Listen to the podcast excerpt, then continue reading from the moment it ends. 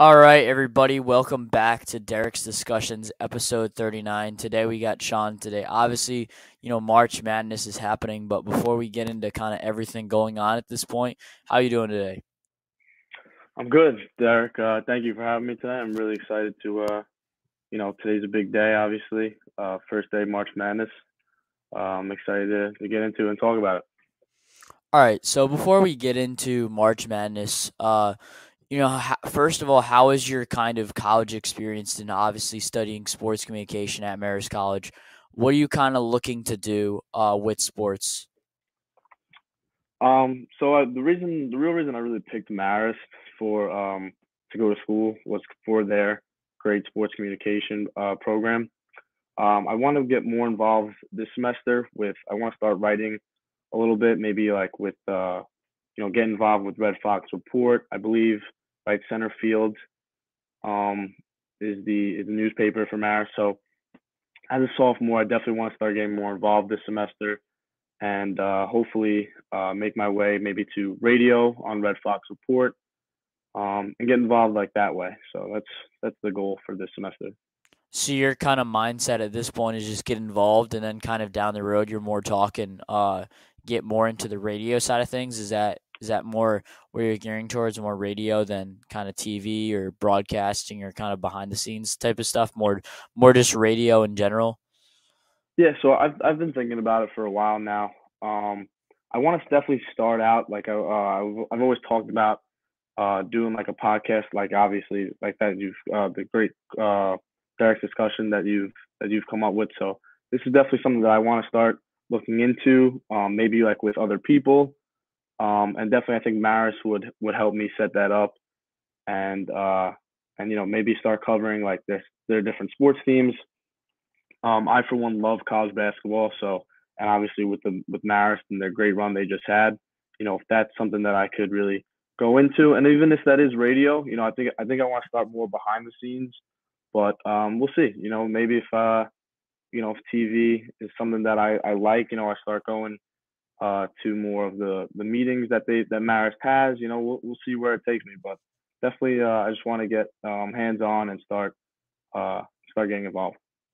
Now, what would you say kind of the significance just of sports in your life is because obviously studying sports communication, it's not like you hate sports or don't like sports. There's obviously a reason to why you're studying sports communication. So, what is kind of just the significance of sports uh, in your life?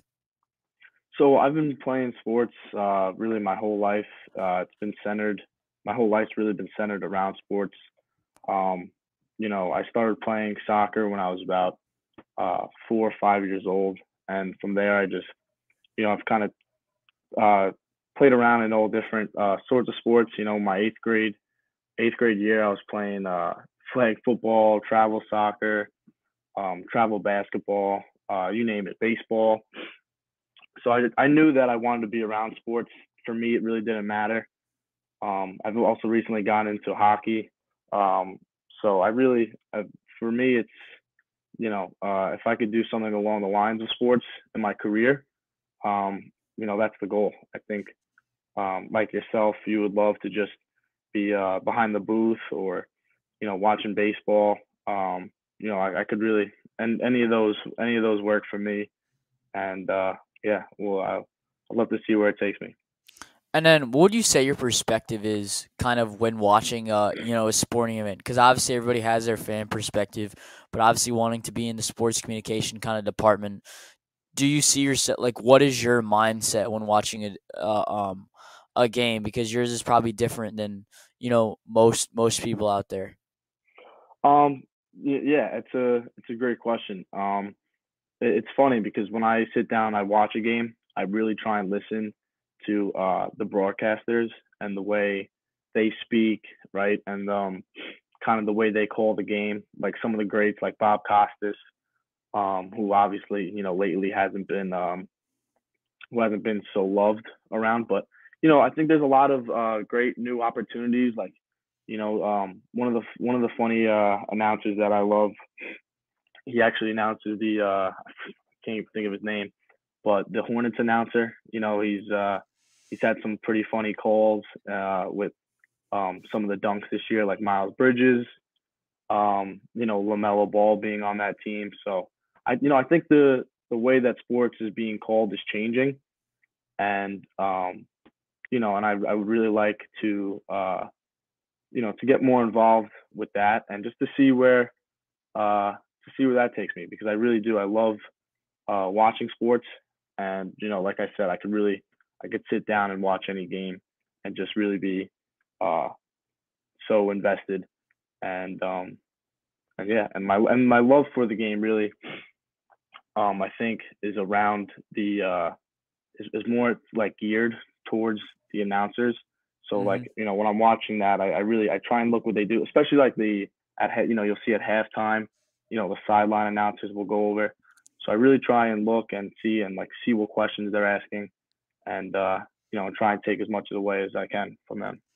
And then you talk announcers kind of changing um just overall. What what would you say is your like not necessarily your announcer but like your uh style of like likage um for announcing. Would you prefer would you rather have someone be like the hornets be like the uh, minnesota vikings guy very energetic very passionate but sometimes a little too biased? Or would you rather have kind of the bob costas al michaels? Or you know there's so many different names out there. Like what what do you look for kind of in your announcer um depending on who it is? Um yeah again a great question. I think you know, you have like you mentioned Al Michaels, Chris Collinsworth. They'll call the Sunday night football games, you know, and I think those channels, like for for instance, like NBC, CBS, right? Like today you'll see, uh, you know, I think the March Madness games will be they're on all different channels, truTV, CBS. I think those games really can't have a bias, but if you're calling the game at like from behind the booth at let's say a Hornets game, you know, Minnesota Vikings game, you know, if you're on like one of those like Minnesota, if you're on like a um local local right local channel, that's what I'm thinking of. The local channel, you know, I think you can be more. I think you could be a little bit more biased, but I think it's tougher when you're like uh, an Al Michaels or Chris Collinsworth calling a Sunday night football game. I, I don't think you can really have a. I mean, you could be, uh, you can have love and appreciation for a, for a player, you know, and and uh, and call out what they're doing if they're having a great season. You know what I mean? You're gonna you're going to call those things out, obviously, but I don't think you can really have so much of a bias with those uh, mainstream channels. Yeah, I think it all depends uh, what the what the guy is doing. I think uh, announcers have been scrutinized a lot um, over the last couple years just because they believe there's been more bias of lately. I just think it's more. I think it's people just knowing that there's more bias out there. Everybody has their own bias. Uh, you just kind of have to limit it um, in retro perspective. But one thing I want to mention first before I kind of turn the page on announcers, um, I love this move. Uh, uh, Noah Eagle's son, I mean, Ian Eagle's son, Noah Eagle, is going to be doing games. He's 25 years old. He's going to be the youngest broadcaster ever to be a number one guy. He's going to be doing games for NBC. I think it's a great move. Uh, maybe he's not doing games for the NBC. He's doing Big Ten games with the new contract. It's great for college sports. I think it's great for people trying to get into the broadcasting community. Seeing someone so young, I get it. He he's a you know a son son of a legend in Ian in Ian Eagle, but it's still great to see a 25 year old you know being you know at that level of tier of being one of the best um you know in the business and being able to be on the number one team but kind of moving on, when did you start to really dive in deep into announcers and kind of realize that like, hey, I can do something, you know, whatever it is in the sports industry, but do something in the sports industry? Um, I'd say more around high school. I really started, uh, you know, keying in on what the uh, the announcers were saying. You know, I, ever since I was little, I would, I uh, I'm a big Mets fan, so I was always tuned into uh, Gary, Keith, and Ron in the SNY uh, in the SNY booth. So, you know, every, um, you know, listening to uh, to like Gary, uh, Gary Cohen, who's just a, a, legend, you know, broadcaster, um, play-by-play uh, baseball guy, you know. So, um, when I was little, I really would love hearing him call those uh, Mets games. And I, you know, I said to myself, you know, if I if I could do something like this obviously it's going to take uh, hard work and um, it's going to take time, like everything, you know, to to get there.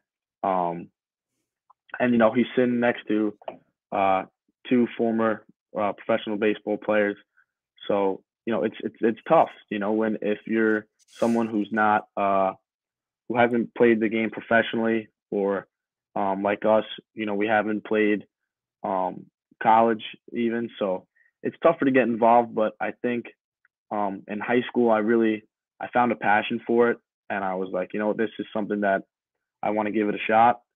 And uh, and you know, when when it came down to picking schools, I think Marist, uh, my list, you know, gave me the best opportunity to uh, to go and try that. I know we briefly talked kind of earlier. You know, you talked radio. You've talked more on the announcing um sidetrack of things. Uh, you know, I usually say, where do you see yourself ten years down the line? So, where do you first of all, where do you see yourself ten years down the line? And then, kind of after that, what is your kind of end goal? Um, in terms of broad whether it be being a broadcaster being it you know you talked kind of you want to be behind the scenes and kind of go up so kind of what's your what's your mantra at this point in time um yeah no it's a, it's a great question uh in 10 years um obviously i hope to be uh involved around sports um i haven't i haven't given it uh too much thought but I would definitely want to be involved. I think, um, you know, I've looked I've looked into internships uh, through, especially for this summer, uh, with SN with SNY. So I'm gonna I'm applying just about everywhere and anywhere, and um, you know, uh, the first one that uh, responds back, you know, I hope to I hope to jump on, and um, I think with Marist, I'm gonna try and get involved with uh, the more sort uh, so towards like uh, college basketball. So I hope to be in ten years. Uh, you know, like listen, it's I'm 20 years old now, so 30. Like you said, the game is changing, right? With announcers now being 25 years old, you never know. But I think it's going to be more towards down the road. Uh, maybe you know, if it's 10, if it's 10 years, great. If it's 20 years, you know, then uh, obviously the sooner the better. But I, I hope to be someday calling play by play. Uh, if you know, if that, like I said, if that's for the Mets, if that's uh, Sunday Night Football, Chris Collinsworth and Al Michaels, I mean that would be that's the dream. But uh, you know, if it's if it's behind the scenes too, you know, I'll I'll take I'll take that role as well and just work my way up. And uh, and also radio. You know, there's just there's so many different options, which I think is great. But uh, you know, like like all things, it's gonna take time, and uh, you know, hopefully some someday along the road I'll be, uh, you know, behind the booth. So you mentioned kind of play by play, you know, down the road. What kind of led you to being wanting to be wanting to do play by play? Like in the sense of like, did you do anything related to that high school wise? Is it just like the is it just like oh play by play that's kind of what everybody you know grows up of doing i kind of remember myself um a while ago at this point, over 10 years ago, just muting the TV and just calling the game. Like, what was your kind of, you know, um, lead to wanting to be play by play? Um, obviously, uh, experience level and kind of your, your kind of story um, bet- behind that. Um, yeah. So you mentioned high school. Um, so I what I would do before school is uh, I joined the uh, it was called WFBN. So it was our um, you know, our morning announcements. Uh, you know, I joined that uh, right away. I um I wanted to get behind the camera. I just you know they had a lot of people behind the scenes working on uh, you know different cameras and and different sorts. And there was an opportunity where uh, they needed someone on the desk, uh, just talking and you know getting uh you know so I I took this as an opportunity just to uh you know give an oppor- uh, get an opportunity um, just talking and kind and interviewing uh, different athletes in the in high school. So uh, you know, I took this and I actually ended up um, interviewing two athletes my junior year who were being uh, signing their uh, national letter of intent to go play Division One uh, football, and it was it was really a great day for me. I got to talk to their family. I got to talk to the the football coaches, and uh, and you know the two guys who were signing. Uh, you know, put their hat on. They were both uh, going to play at great programs, great schools, and you know from there I just I, I thought this would be something that I wanted to do, and uh, and yeah, it was very exciting opportunity. And then I continued with it senior year, and I was actually able to. I think we we only had one guy signed to play Division One soccer, but uh, which who was on my team, and uh, interviewing him was a lot of fun. And uh, like I said, you know, it was just nice to be there. It felt like I was a part of the uh, of his, you know, being a part of his day, really, and just getting to, you know, ask him questions and, uh, you know, it was really exciting for him and his family. You kind of mentioned uh, your friend, kind of, you know, in soccer, going to Division One. Obviously, you played soccer um, in high school. What was that experience like? Kind of talking to someone that you basically already knew, and more of a kind of professional environment. That's something that a lot of people struggle with. Um, kind of not necessarily putting friends to the side in the sense, but for better lack of a terms, kind of putting your friend to the side and kind of doing your job instead of being more of a you know a friend, a cheerleader type of um, situation. What was your how was that experience? Yeah, uh, it was definitely it was definitely funny uh, at first. You know, I, me asking him questions, my my good friend on the team. Um, but you know, as soon as the uh, the camera went on, um, and we went live, you know, we we did we put that aside, and uh, and it was it was great. You know, his parents were both there, who uh, you know I I obviously knew, and uh, yeah, it was you know we had a series we had a series talk. You know, obviously, you know, I asked him questions about getting to the next level. You know what it meant, and it was really it was also an emotional day for him and his parents because obviously all the hard work paying off so it was it was pretty easy for me, you know, and I was just uh, also so uh, more than happy for him and proud of what uh, you know where he got. So it was easy to just kind of put it to you know friends aside and you know really you know glorifying him and you know putting him uh uh you know holding him to you know high level and just you know all, all our, a lot of his friends and teammates were there as well. So everybody was just more than happy for him and uh, you know happy to see him succeed. Mm-hmm. And then last question, kind of, you know, of part one. Everybody hates it, but I'm gonna ask it anyways. Uh, what is one thing you want the viewer to know about you? One thing for the viewer to know about me. Um, uh, it's a good question. Uh, I guess one thing I'd want the viewer to know about me. Um, is that I'm some I'm someone who is uh you know definitely I'm someone who's hardworking and uh and has and has goals. And I know that you know you know sometimes when sports communication is brought up it's kind of like uh you know communications can be looked at as sometimes an easier major.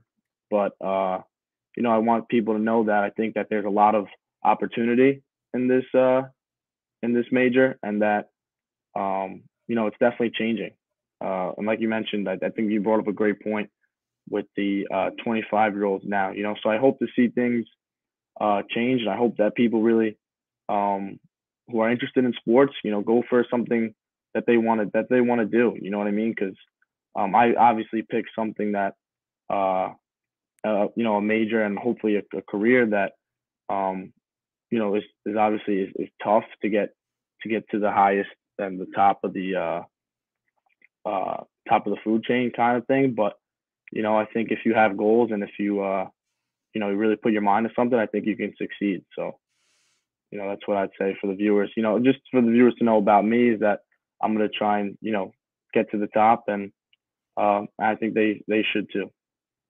Yeah, one thing out before we get into kind of March Madness that I want to mention is I like how you say career. Um, so many people from MLB Network, ESPN have come and they've said, "Hey, if you want to go to, if you want to get a job, go somewhere else. This is about a career, not necessarily a job. Um, that's what makes that's what separates this kind of sports media, sports communication industry um, separate from everything else. We're looking for careers here. We're not looking for a job. I'm looking for something to do long term, not short term. Um, anyways, kind of moving on to part two. March Madness. I tell you what, it nothing has started yet, but I don't know. You'll probably think my bracket's crazy. I think most people think pe- my bracket's crazy. My final four might not be crazy, but if you're talking about second round matchups, I'm gonna first start in the South. I have I have uh, three upsets right out of the gate out of the South. Personally, I don't count eight nine upsets. I don't count seven and ten upsets. I don't know how you feel about eight, nine, seven, and ten if you count those as upset. But in the South, I call it the it's it's supposed to be in Louisville. I call it the Louisville South, I guess you call it. Louisville's not even in the tournament, of course, because you know they're Louisville. But anyways, I got San Diego State losing to uh, Charleston. Charleston's a great team, thirty-one and three. I got Furman beating Virginia. I got also UC Santa Barbara beating Baylor. Those are the three upsets that I see early on. I'm just gonna right now talk today just about first round matchups going into the second round. Those are the three upsets that I have there. Um, what are your thoughts on those, and kind of what are your thoughts um, on this South region? And I think this South region is kind of a cakewalk um, for Alabama and Arizona, if I'm being completely honest. Uh, I love it. I love the upsets. Um, I agree with you. I think the eight and nine games are uh, definitely a coin flip. I also agree with seven and ten. I think this uh, this year. I think a lot of people are um, are heavy on Alabama. I'd agree. They got a lot of uh, you know they're they're a real good they're a real good team with a lot of depth. You know uh, they have arguably the best player in college basketball in uh, Brandon Miller. And yeah, I, I I could see it. A, a four, the four uh, Virginia losing to uh, a 13 in uh, Furman. I think that's a that's a great call. I I saw a lot of people were heavy on that game. Um, I don't know if that happens. I I like Virginia in this one. I think just their uh their experience. You know, they had a uh, who was it they lost to in the ACC? Uh, they lost to Duke in the finals. They lost I to believe. Duke. Duke in the finals. Yeah. So Duke's another one that's getting hot at the right time. Um, the thing that scares me about Duke, you know, I'm jumping to the East, but uh, Duke is is a young young team. I think Jon Scheyer is doing a great job with those guys. Um, you also mentioned Baylor going down to uh, Santa Barbara. That's another that's another tough one. I just I think with the experience that Baylor's had in the uh, Big 12, I like a lot of the schools this year in the Big 12 just because I think that was a really tough conference. Um, I could also see Kansas going back to the Final Four this year just because of the uh, I can believe they had the most quad one wins this year, and by a large margin. I want to say it was about by six. I think they have they led uh, uh the whole Division One in uh, quad one wins, and uh, so you said you said cake, uh, cakewalk in Alabama. Yeah, I think it's a great pick. I also I think I, I like Arizona this year. I think they got a lot of depth. I think they have also one of the uh, arguably one of the best players in the nation. Uh, their big man, I forget his name. Uh, so I gotta look it up. I have it. He's here. from he's from um, it's like Somali, I think it is. I think he's from Mhm. Mali. Um, big guy down low for Arizona. I think the South is pretty easy. Um, I'm gonna go to the East. Um, East. I think the sleeper team in this East that can make a deep run is FAU, Florida Atlantic. They're at a Mm. nine seed right now. I love that squad. They're 31 and three on the season. I have them going to the Elite Eight. I believe that they can beat Purdue. To me, there's going to be a number one seed that doesn't go to the Sweet 16. I think that's Purdue. In the East, I got more upsets for you. I got Mm. Montana State beating Kansas State. I got Louisiana beating Tennessee. And I got Oral Roberts beating Duke. This bracket, I've done six to eight brackets this season. This bracket that I have is extremely upset heavy in the first round. And I'm just going bold go big or go home at this point. No one's going to get a perfect bracket after the first day. No one's going to get it a perfect bracket after the next week. Why not make it different? I try to strive myself on being different, and I think this bracket definitely does it. I love this Oral Roberts team. I love Oral Roberts to go to the Sweet 16. I have them losing to Florida Atlantic, but this Oral Roberts team, Max Abmas, their point guard, he was there last year. He got them to the Sweet 16. Guy's a dog. He's an absolute beast. In my opinion, I think he could be the best player in this entire tournament. You're talking about if I look at this entire tournament, one thing that I have question marks with almost every single team is who is that guy? Nobody really has that guy. You mentioned Alabama has Brandon Miller. There's obviously stuff going on there. I think he's not going to play as well in the tournament as he has all season long. There's so many teams that don't have that guy. To me, in the East region, it's pretty easy. I don't see a team besides Marquette coming out of that bracket. I've tried to pick someone else. One time I picked Kansas State, but I have them losing to Montana State. Purdue is not going to do it. Purdue, every single time they go to March Madness, they choke. I'm sorry, Purdue fans. It happens. You can talk all you want about Zach Edey. The most interesting matchup in this East, I love it. In the first round, Purdue is playing Fairleigh Dickinson University. I know it's not going to be an upset, but I know you got Zach Edey being 7 4. Fairleigh Dickinson is the shortest team in all of college basketball in Division One. I. I love that matchup from both sides of the ball. If you saw Florida Fairleigh Dickinson against Texas Southern the other day, they could shoot the rock. Fairleigh Texas Southern had one three point shot in that game. They lost by 20 points to Fairleigh Dickinson. Fairleigh Dickinson was unbelievable. I want to say they were around 50% from three. If they are able to do that against Purdue, watch out. I don't think it's going to be an upset, but I really, out of all the 116 matchups, that is the matchup that I'm looking out for in a sense that I think it's going to be a lot closer than the experts think in that matchup. That are those are my thoughts on the East. What are your thoughts on the East? Because I, I have chaos in the East. I don't see Purdue going very far. I get it. You can say I got Marquette going there, and Marquette's a two seed. But besides that, I don't I don't see I don't see some of these top dogs doing doing anything special in this Eastern Conference. And to me, the best part about the East it's in MSG this year. It's going to be electric. I think that's I think that's that's a, that's a round where I, I think I think chaos is going to definitely ensue in the East. There's no doubt about it. I love it. I love it. Yeah, there's a there's a lot there's a lot to look at here in the East. You know, you mentioned the upsets. I got the Doug Edert shirt on right now. Uh, St. Peter's. You know, I mean, they were the team last year. Uh, this is my favorite day of the year for many reasons because I think uh, day one. I mean, it starts off uh, great. You got like you you mentioned. Uh, you know, they met ESPN mentioned the stat earlier. Purdue has Zach Edey, seven foot four. I mean, the average height on FDU is, I believe, six foot four. So, you, you know, you, you, never really know. But uh, you know, somebody shoots the three ball well, and I think, uh, and you know, any anybody could lose in this tournament. Uh, there's really a lot to look at. Um, you, you look at the Kentucky, um, you know, one thing that I look at is the Kentucky Providence game, 6 11. Uh, you know, six seed uh, Kentucky, 11 seed Providence. They got, I believe, Brandon Hopkins, right? Is his name? Yeah, Bryce Bryce Hot Bryce Sorry, Hopkins, Bryce Hopkins from PC. Uh, I, I hate both teams, so I'm not even. I, I watched that game, but I want both yeah. teams to lose by a million. But that's beside the point. Uh, continue on, Sean. Yeah, no, I listen. I love it. I think Providence. I think they get their revenge. They've had a rocky uh, road in the Big uh, Big East this year. I like your pick, Florida Atlantic, but I don't think they get it done against Memphis. I think Memphis Ooh. just blew out Houston. I mean, listen, I love it. I also see an eight, either uh, the one seed Purdue going down. Uh, I think Memphis comes out on top in that game. I oh, so you got right Memphis now. beating Purdue. That's interesting. I have yeah, so I, listen, I like I it. I like it. I don't, I don't like Purdue in that uh, making it to the Sweet 16. I think you I think you really hit the nail on the head with Marquette. I was actually there for the Big East uh, championship game. I saw Marquette uh, take down Xavier, and that game was never even close. Um, you know, Marquette gets back to MSG, Derek.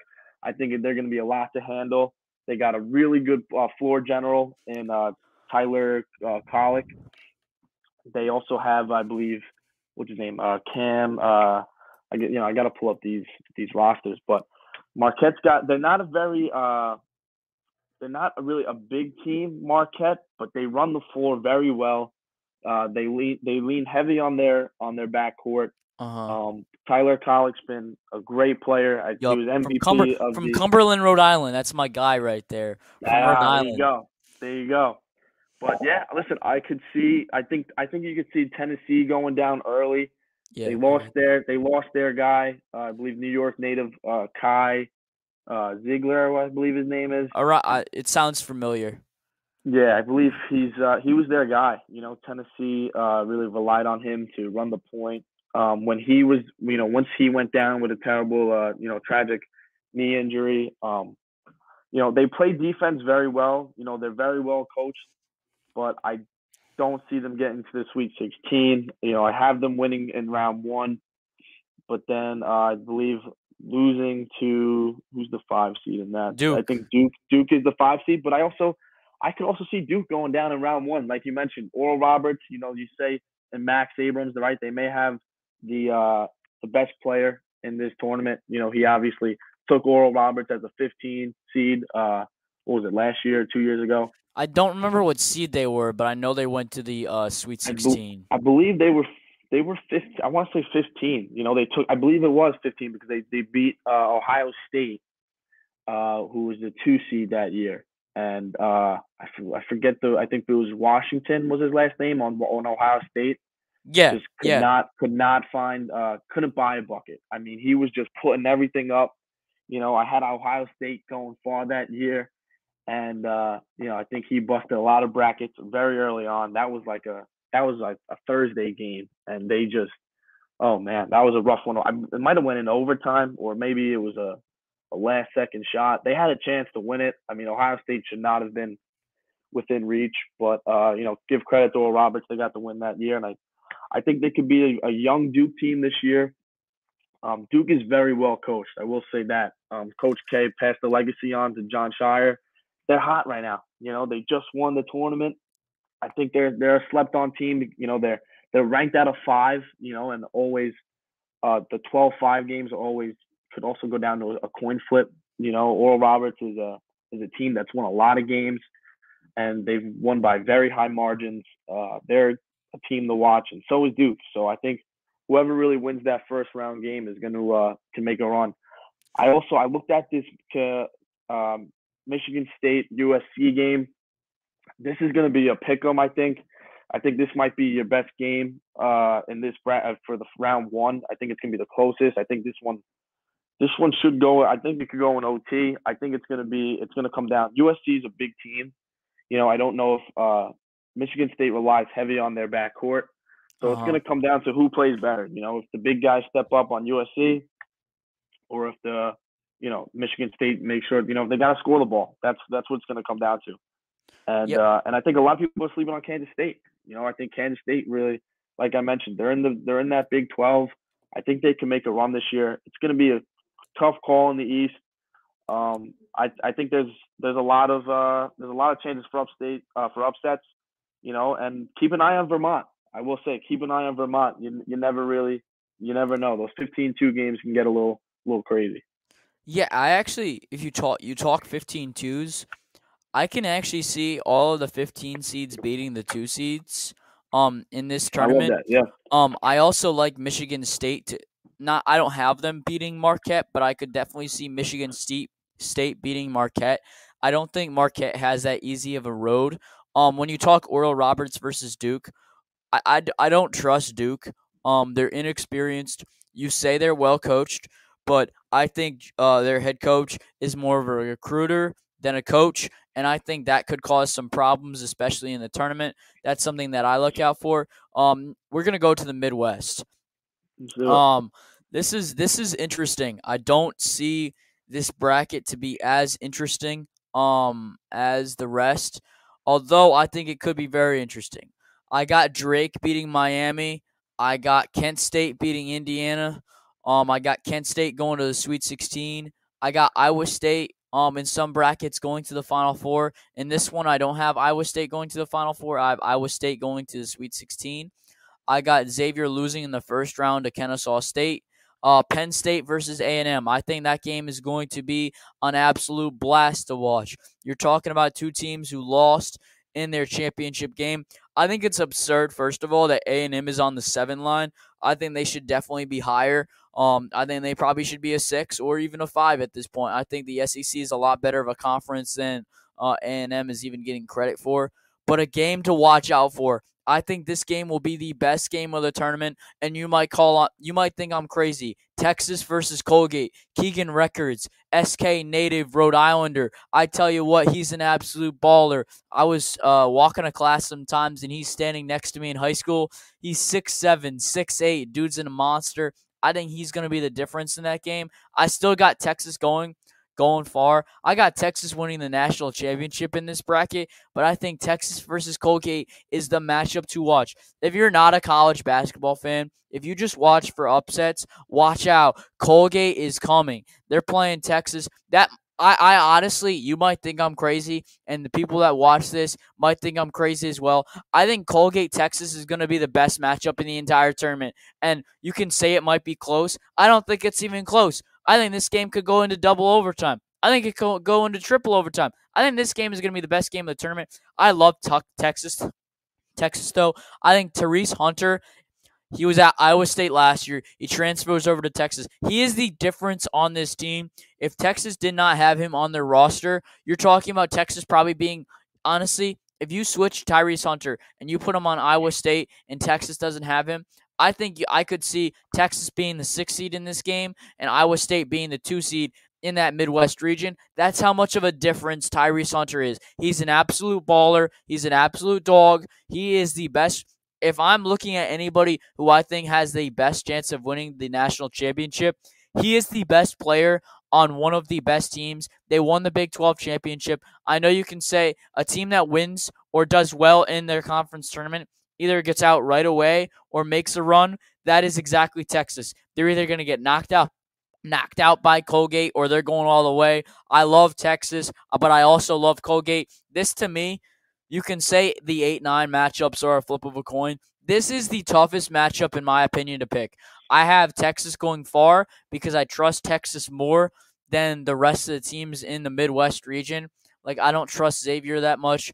Big Ten, I mean, not Big Ten, Big East. Big East doesn't usually do that well in the tournament. Indiana, I have them losing to Kent State. I don't trust Mike Woodson as a head coach, uh, especially at the college level. Miami, I don't trust Miami. I trust D- Drake more.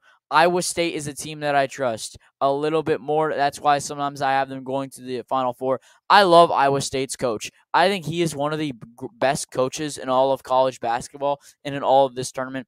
But I want to get your thoughts on this bracket because I think this Midwest region is the most is the one of the most fascinating.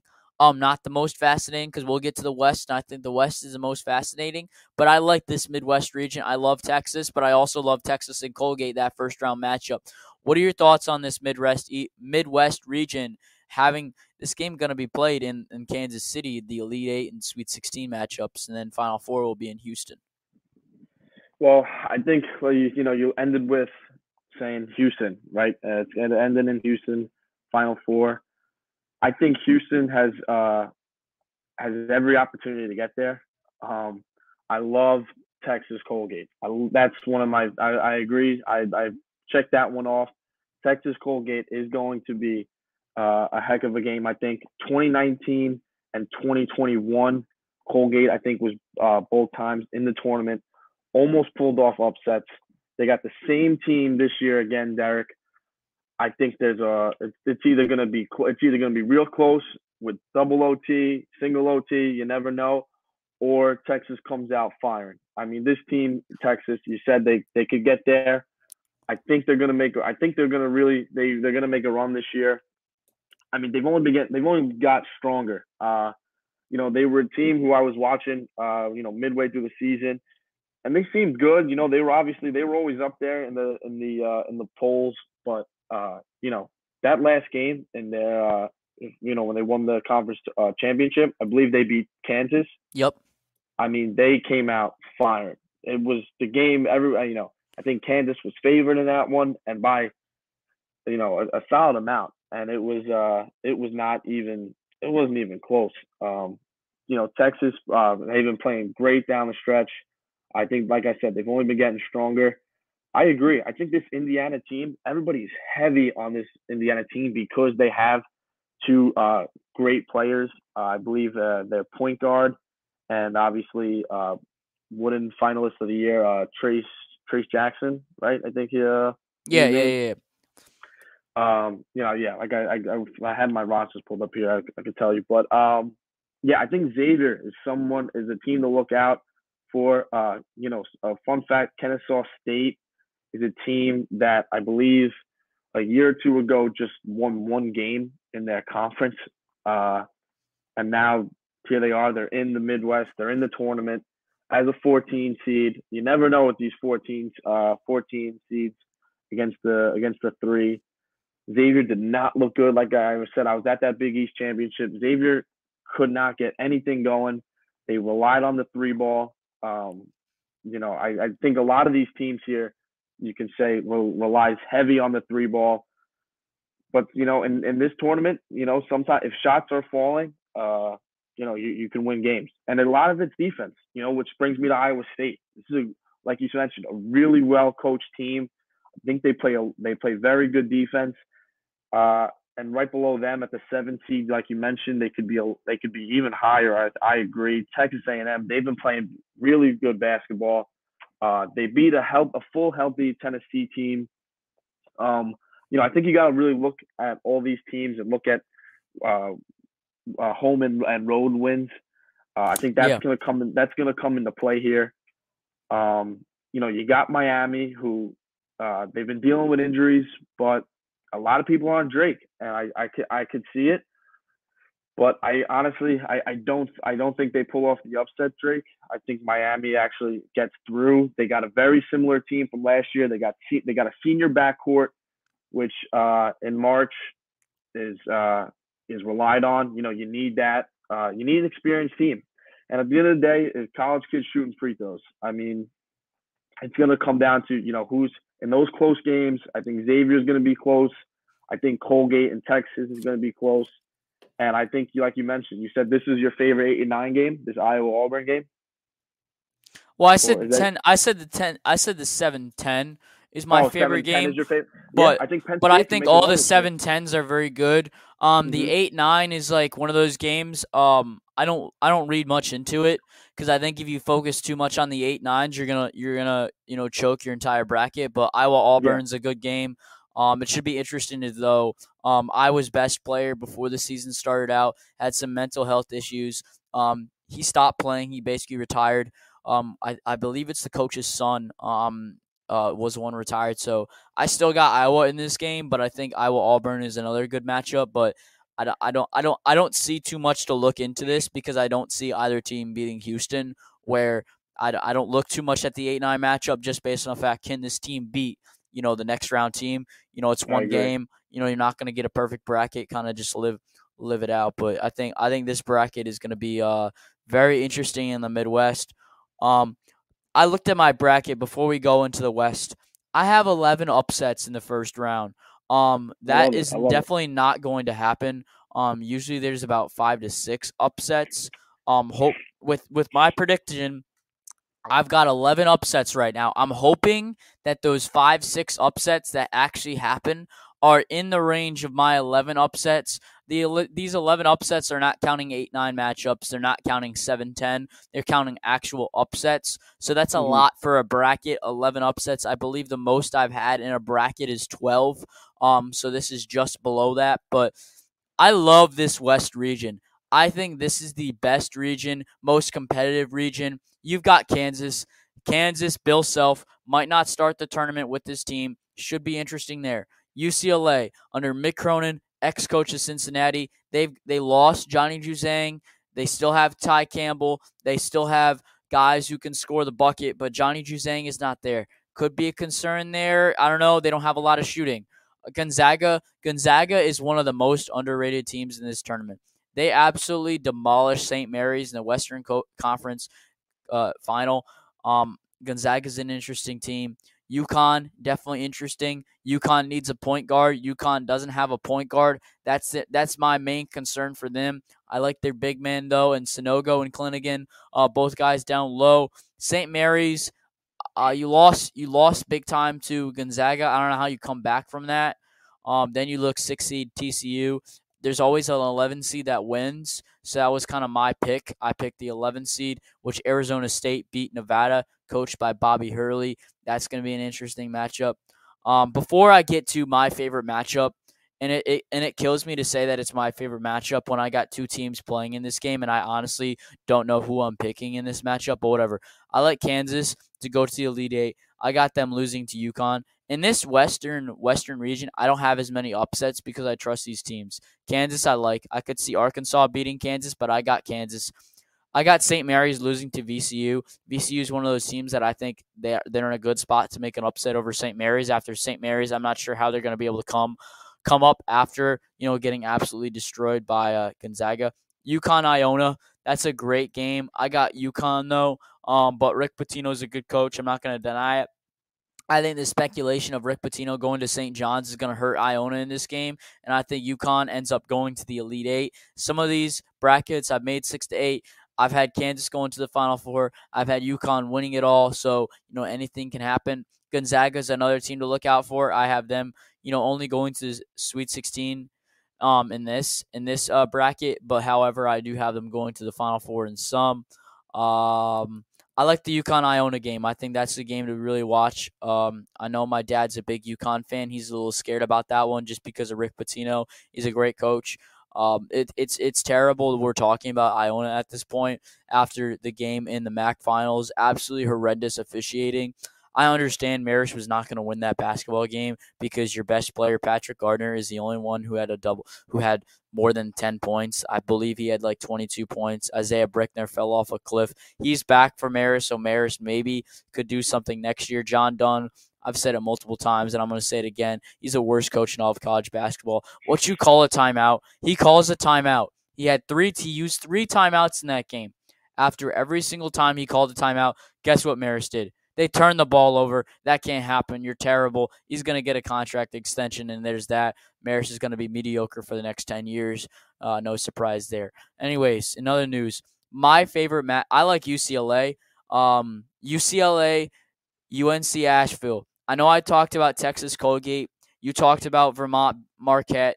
Uh, Princeton, Arizona. I think Arizona's got that, but Ivy Leagues always watch out for them. UNC Asheville, UCLA. Nobody is talking about this game, and I love it because I think this game is going to be under the radar. I think UNC Asheville can sneak on people. I remember when UNC Asheville was a 16 seed, they played Syracuse when Syracuse was a 1 seed. This was a while ago. That game was like 80, I mean like I want to say it was like 90 to 88 a while ago. I want to say like six, seven, eight years ago. That was a game I think UNC Asheville always does is competitive in, in games. I think UCLA runs away with it. I got UCLA going to the Final Four, but one through four in this in this West region, in at least one of my brackets, one of my six to seven brackets, I have them going to the Final Four, and I'm confident in that pick. The East, I've tried to do nothing besides Marquette. I have Marquette in some of them, and I have Kansas State. I don't trust teams in the East Eastern East East region. South, it's pretty much Alabama, Arizona. I've thought about putting Creighton in the Final Four in some brackets, but I just can't do it. Midwest to me, it's Texas, Iowa State. Those are the two teams that I look out for um, in the Midwest. West to me is wide open, but I look I look at this, and before I get into my favorite matchup, this these Sweet 16 matchups in this West, Kansas, UConn, that's going to be a great game and then Gonzaga UCLA. That's another great game. Then I got you in this particular bracket. Obviously, every bracket changes because you got to get you got to make at least five brackets, or you can't call yourself a college basketball fan. In my opinion, I got UConn and UCLA uh, going to the Elite Eight in this in this particular bracket that I'm looking at, and I got UCLA going to the Final Four. I think the difference in that game is that Ty, Ty, Ty Campbell is actually a point guard and can facilitate. UConn doesn't have that guy. Kansas, to me, they always go to the Sweet 16, then they kind of fall off a cliff. Gonzaga, I don't know. They just they I don't trust them this year. They don't seem to have that mojo. You got Drew Timme, but that's it. I got UCLA. I like this West, but before I I give you the floor on the Western West region, this game kills me. It's it, it it's a it's a killer to me. This game, I I I picked a team to win almost every single game. Um, not every single game, every single time I've done a bracket. It's Northwestern Boise State. First of all, Northwestern, coached by Chris Collins. He is one of the most underrated co- college coaches in all of basketball. I think it's the same thing with Pat Fitzgerald at Northwestern. You're talking about an academic institution in Northwestern. I'm not going to say it's Notre Dame. I'm not going to say it's Ivy. It's up there. I tell you what, Northwestern is probably a Stanford Notre Dame program in the sense of academics. It's tough to get kids to go there. It's in Evanston, Illinois. Who wants to go to Illinois? Nobody. Let's be honest. Nobody wants to go to Evanston, Illinois. Great coach by him. He was in the hot seat a couple years ago. They're the, they were the second team in the Big Ten, Northwestern, for the majority of the season. Nothing really wows me about this team. They have Boo Buie as their guy. Um, Pete Nance was there was another player they had last year. He's now at North Carolina. How did that pan out for him? Not too well. They opted out of an NIT NIT appearance. I don't know what they're doing at this point. I think they're just frustrated. Boise State, coached by Leon Rice. Uh, boy, the Mid Mountain West has not done well in the tournament. I I will tell you that much. But I look at this Boise State team. They're streaky as heck. They are streaky. Max Rice can shoot the three or he can fall off a cliff. Shaver, he's the point guard right now. He's a guy who can shoot the three. He can drive to the lane, but guess what? He can't make a free throw. That's kind of a problem in March Madness. You got to make your free throws. Um, T- Degenhart, remember this name. Degenhart for Boise State, number two. He's a guy who he's six eight, six nine but he can shoot the three ball. He's a really good stretch four, but he plays five in college just because you're in the Mountain West. He's a guy to look out for on that team. I think he's probably could be their best player. Um, I, I think Boise State is deeper than Northwestern. I have Boise State going winning this game, and it's not because they're deeper. It's not because I think they're also a better team. It's because they play in Sacramento, California. You're having Northwestern from Evanston, Illinois, travel to Sacramento. That's a tough matchup, and that's why I got Boise State. That is one of my favorite games um, in this tournament. It's sad that I'm a Boise State Northwestern fan, and I was praying to lo- praying to the Lord that this would not happen to me. And guess what? Northwestern plays Boise State in the first round, and guess who they got next? They got UCLA. I, I can't win at this point. My team's not even gonna like make a Sweet 16 run. Like, come on now. I like Colgate, and they got to play Texas. That's another team I like. Like, I swear to God, whoever is doing this bracket like I don't know if I did anything wrong this past season by not watching enough college basketball, but like are you doing this to me? Are you trying to and then Kentucky versus Providence? I hate both teams. Like are you trying to make this bracket like like this, this bracket is making me want to like cry myself to sleep. This is terrible. I don't like this bracket at all. My teams are either playing up up against each other or teams that I don't like are playing up against each other. First of all, before I just rant and continue to rant all season long, that's pretty much what Derek's discussions is. You know, let's go to the West. What are your thoughts on the West, uh, Sean? Oh man, uh, this is uh, this, like you said, this is a definitely a tough, tough uh, bracket. I mean, you look at the South, you look at the East, uh, even the Midwest. Um, there's it's really it's you could have watched zero college basketball this year, and you will probably have a better bracket than me. Um, you know, I'm not. I I was gonna say we got to do a bracket before before we uh before we sign off together.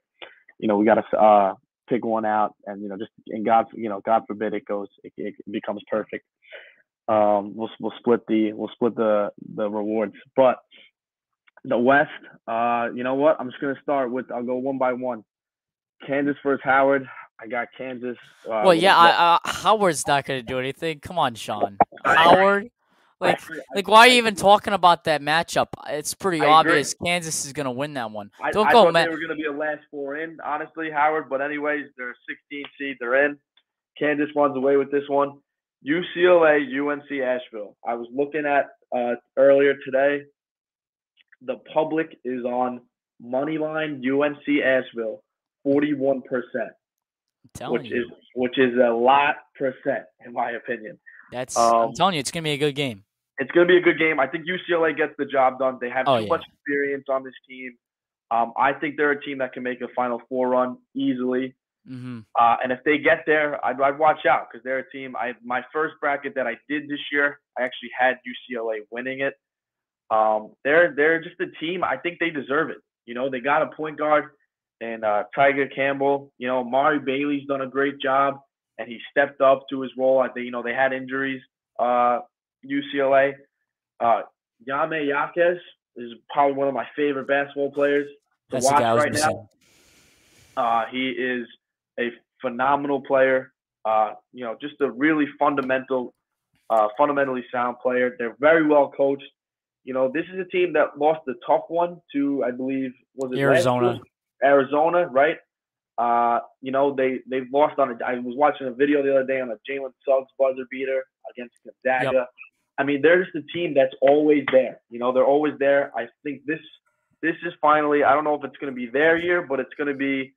I could see again another Final Four run. Um, Gonzaga. Oh man, I I hate taking Gonzaga just because every year that I've taken them, they have fallen short. They're that's why they're team. under the radar now.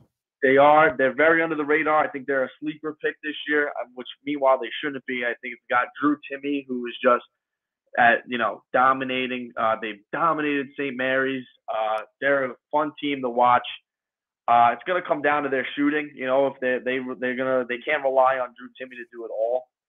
Um, I'd watch out for a team in Grand Canyon though. They were a five seed in their conference. I believe they're in the yeah uh, the WAC conference, the WAC online they're, school. Yep, yep. Uh, listen, they're a team to watch out for. They beat uh, the number one seed twice this year in their conference. You know, you, you say when a team's hot, they either get they either get one win or they uh, or they bust. So we'll see. I mean, they I think they could beat the Gonzaga. I think Drew Timme is going to be too much to handle. Going to the next game, UConn Iona. Uh, this game's going to be played in Albany, which I think for Iona's sake is huge. Then again, UConn not too far. They'll be packed out. Um, I think, you know, listen, Rick Pitino is he a great coach? Without a doubt. Hate to say it. I think UConn's defense, uh, you know, I, I was looking at a stat this year, the KenPom rankings. They are they were one of those top teams this year. Uh, in that, you know, they play off they play defense very well. And I think in this tournament, it's gonna come down to who plays better defense. I think UConn runs away with this one. St. Mary's VCU is a is a very good game to look at because they're uh, they contrast in the way they play. Uh, they're very they're very different teams. St. Mary's likes to slow the pace down. VCU is a team that runs. I think VCU actually pulls off the the 12-5 upset in this one. I also like uh, ASU, believe it or not, over TCU. I think TCU is another yeah, team that has a Big 12. I think uh, you know uh, who's uh, I think Bobby Hurley's brother, right?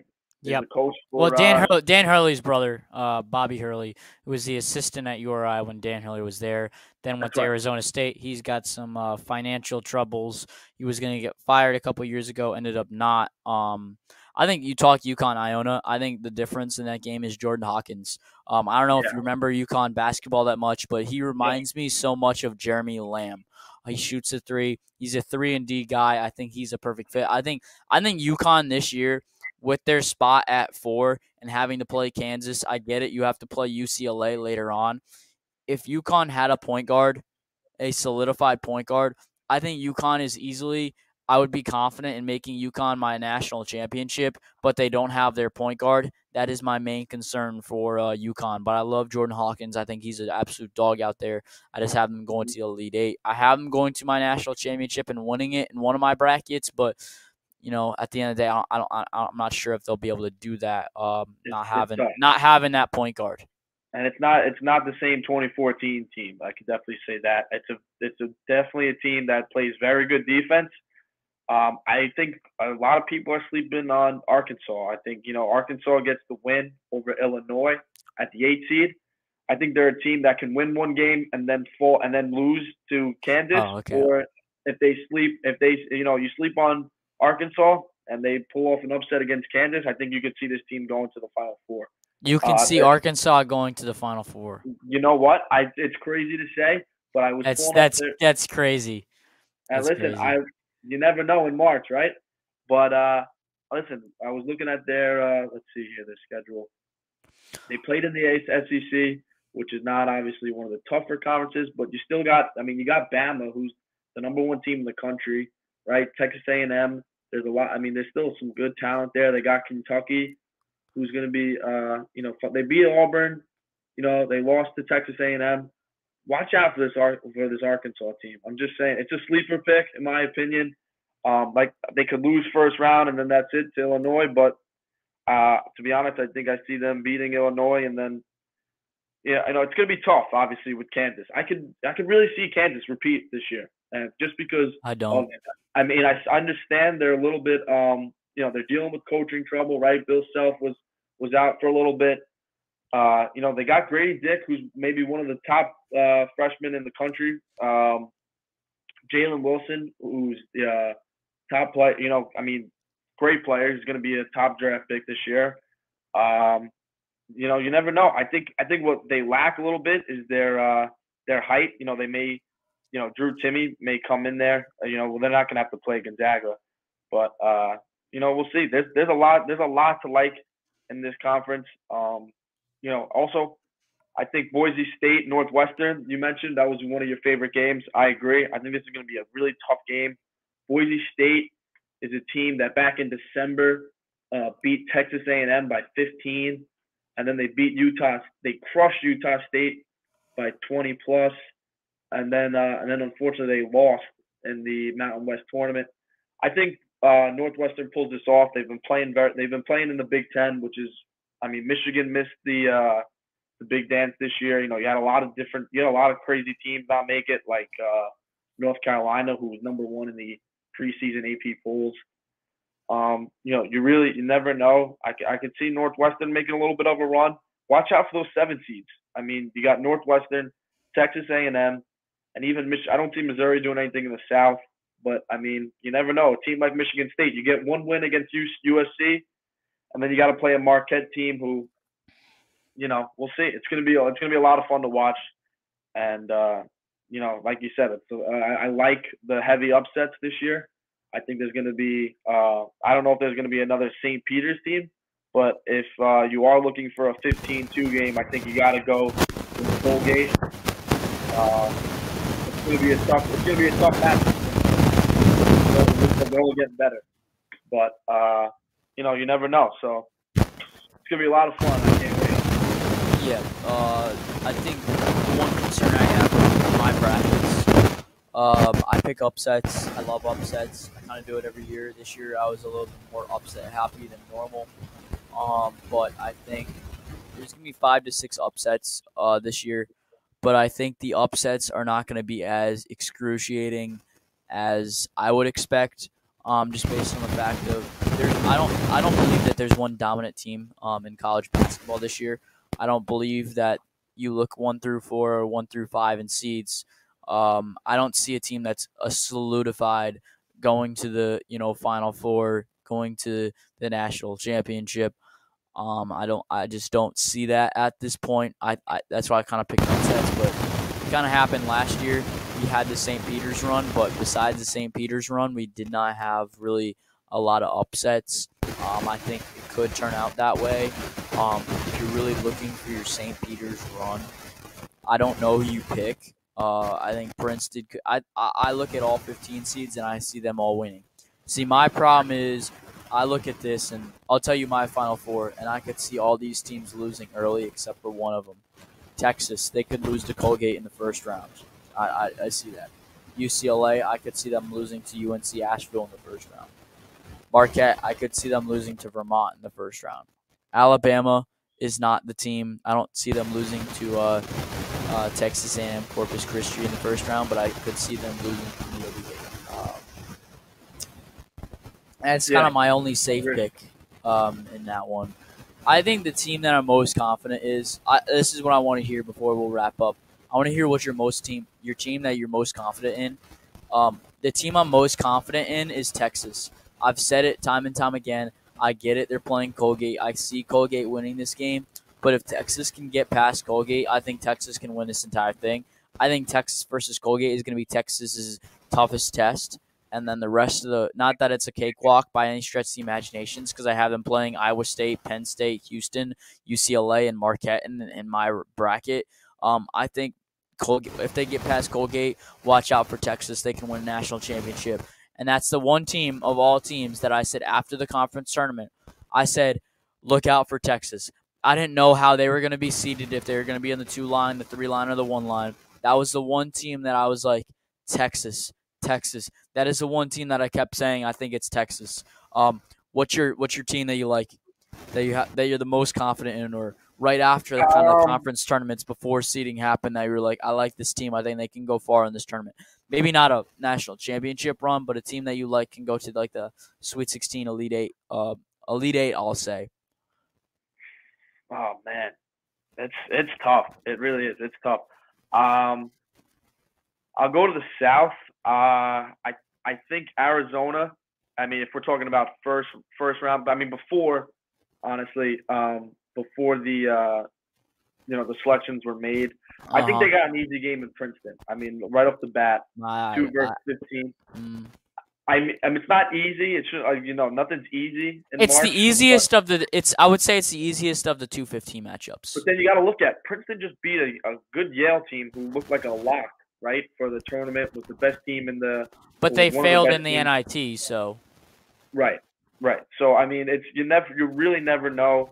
Um, I maybe some sometimes I hate looking at the NIT because some guy some teams just don't want to even play in that tournament. I think teams are kind of are hurt that they're not in the like Oklahoma State, uh, so to speak, is a team that I thought was going to make it to the tournament. They didn't get there. It was a tough, uh, you know, last four in. I don't, I didn't like Pitt making it to be honest. I mean, I know they beat Mississippi State in that in that close game. Rutgers should have been in. Rutgers, I liked Rutgers this year. I thought they they they played well down the stretch, and they had a good they had a good team. I mean, they beat Penn State at home. Penn State is a team that went all the way, obviously, to the Big Ten championship and lost to Purdue. I think Purdue is a team that, honestly, in the East, I'm looking at the East. They, they I understand that.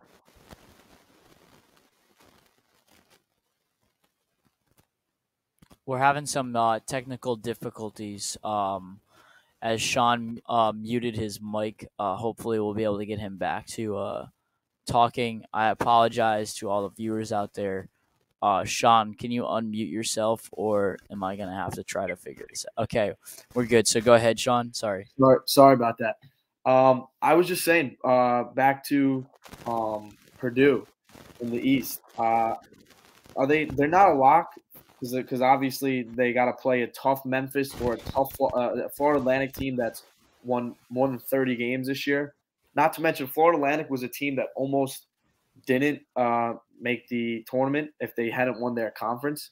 So they obviously, I mean, they won 31 games, which is remarkable. But I think Purdue, as long as they get past that, that this, I mean, obviously you got to get past the uh, the Sweet 16. They're gonna have to play a uh, could be a Duke, could be Tennessee. Could even I don't think be, they're getting that far, but yeah, could even be an Oral Roberts. I, I mean, I agree. I, I think Purdue could lose early, but it's it also depends on Zach Edey. I mean, if he want, he could really take this team as far as they want. I believe. Um, Marquette's another one who I could really see losing early on to uh, Michigan State. I mean, a lot of it comes down to coaching in March. I think Tom Izzo is a phenomenal coach. I think Michigan State has uh, enough talent to pull off an upset. They've also been playing a lot. They've been playing a lot of good basketball down the stretch. Um, you know, they're in the Big Ten. There's a lot of good competition that was played. Um, I think a lot of it, I haven't really looked too much into it, but I got to look in more. You know, obviously, we're two hours out from, or not less than that, before the first game.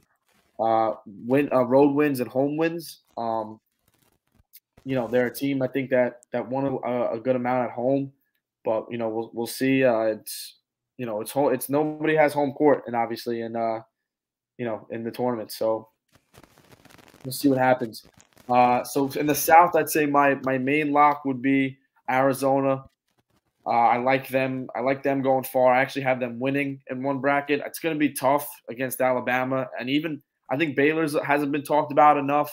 I don't think they. I don't think they get. Uh, they get all the all the way through. I think they got to play. Um, you got to play Creighton. You got to play Creighton, which is going to be a really tough game. I Creighton's another team that has was not talked about enough. They were they're a scary good team. I think they could really go on a run. If you want to know, if you want to see a sleeper out of the South, I think it's Creighton. Oh yeah. Um, I you know I they in the Big East they kind of under they underperformed, but uh, you know you've also seen teams like let's you know for instance I'll give you Marquette who, you know now won the Big East. You know if if they lost in the round of 32, it wouldn't surprise me.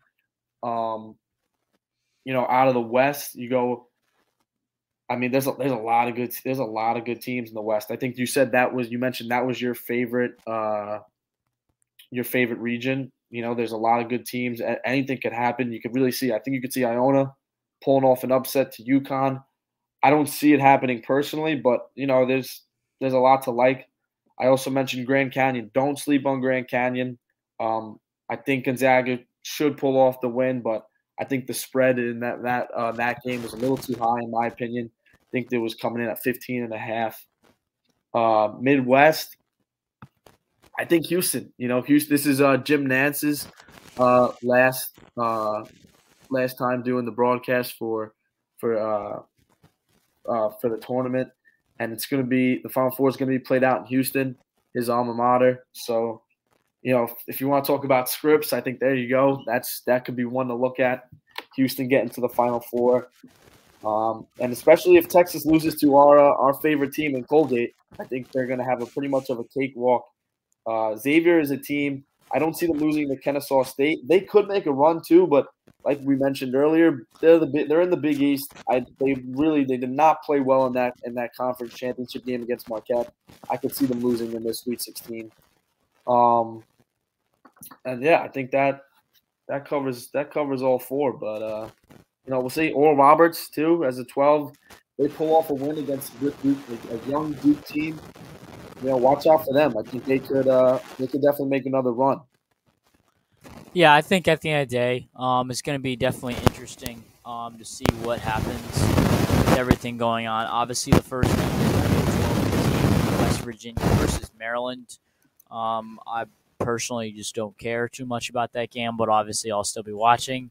The winner of that most likely will be playing Alabama, unless if a miracle happens yet again and Texas A&M Corpus Christi, Christi uh, comes up with the upset. But um, as we wrap up episode 39 of Derek's discussions, do you have any last words for our listeners out there?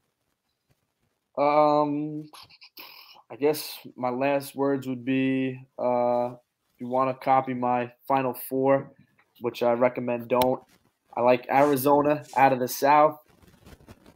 I like um believe it or not, well this was this was my first bracket, so I'll give you this was my first and main one. I like Arizona out of the South. I like Michigan State out of the East. In the West, I have UCLA. Mm-hmm. And in the Midwest, I have your one seed, Houston. So there's a I got one one seed, I got two two seeds, and a seven. So it's it's crazy. I'll remind the listeners of last year's. Uh, hold on, let me see if I can pull it up quick. Last year's final four was two two seeds, one one seed, and an eight seed. So, and last year was almost a 15 seed where you had St. Peter's. You know, shout out Doug Edert from uh, St. Peter's, you know, they they lost a, a tough one in North Carolina. They got uh, they got smoked, but they did. They beat a Purdue team last year. Arkansas was in a team that made it to the Elite Eight. Um, I would watch out, like I mentioned earlier. I know Derek, you didn't. You, you kind of heard that, and you were like, "That's crazy." Um, you know, I, I wouldn't sleep on uh, Arkansas to all the listeners out there. Houston was a team that made a run to the Elite Eight. They lost to Villanova. Uh, Miami as a 10 seed. They, Miami's got a, a like a, a, a, better team, I think, this year. They brought a lot of back. They brought uh, most of their players are back. They're an experienced team. They got an experienced uh, backcourt, which I mentioned earlier is one of my favorite things to have in March. Um, you know, if you got two leaders at the point guard spot, I think it, you, you, they could t- uh, take a team a long way. And last year was Kansas, North Carolina. Don't be shocked if Kansas gets all the way back there. I'll say that to the listeners. Um, you know, you, you really you never know. But uh, for me, it's I like I like Arizona, and uh, and that's my pick. So yeah, Eric, I, I appreciate you. Thank you for having me on today, man. I had a good time. I think it's definitely going to be interesting to see what happens um, with March Madness. I want to thank you, Sean, for joining me today. Um, and for our listeners out there, there will be another live happening um, in about 10 to 15 minutes. So stay tuned for that and make sure to check out all the upper all the other episodes as well. Um, thank you guys for joining us on another episode of Derek's Discussions.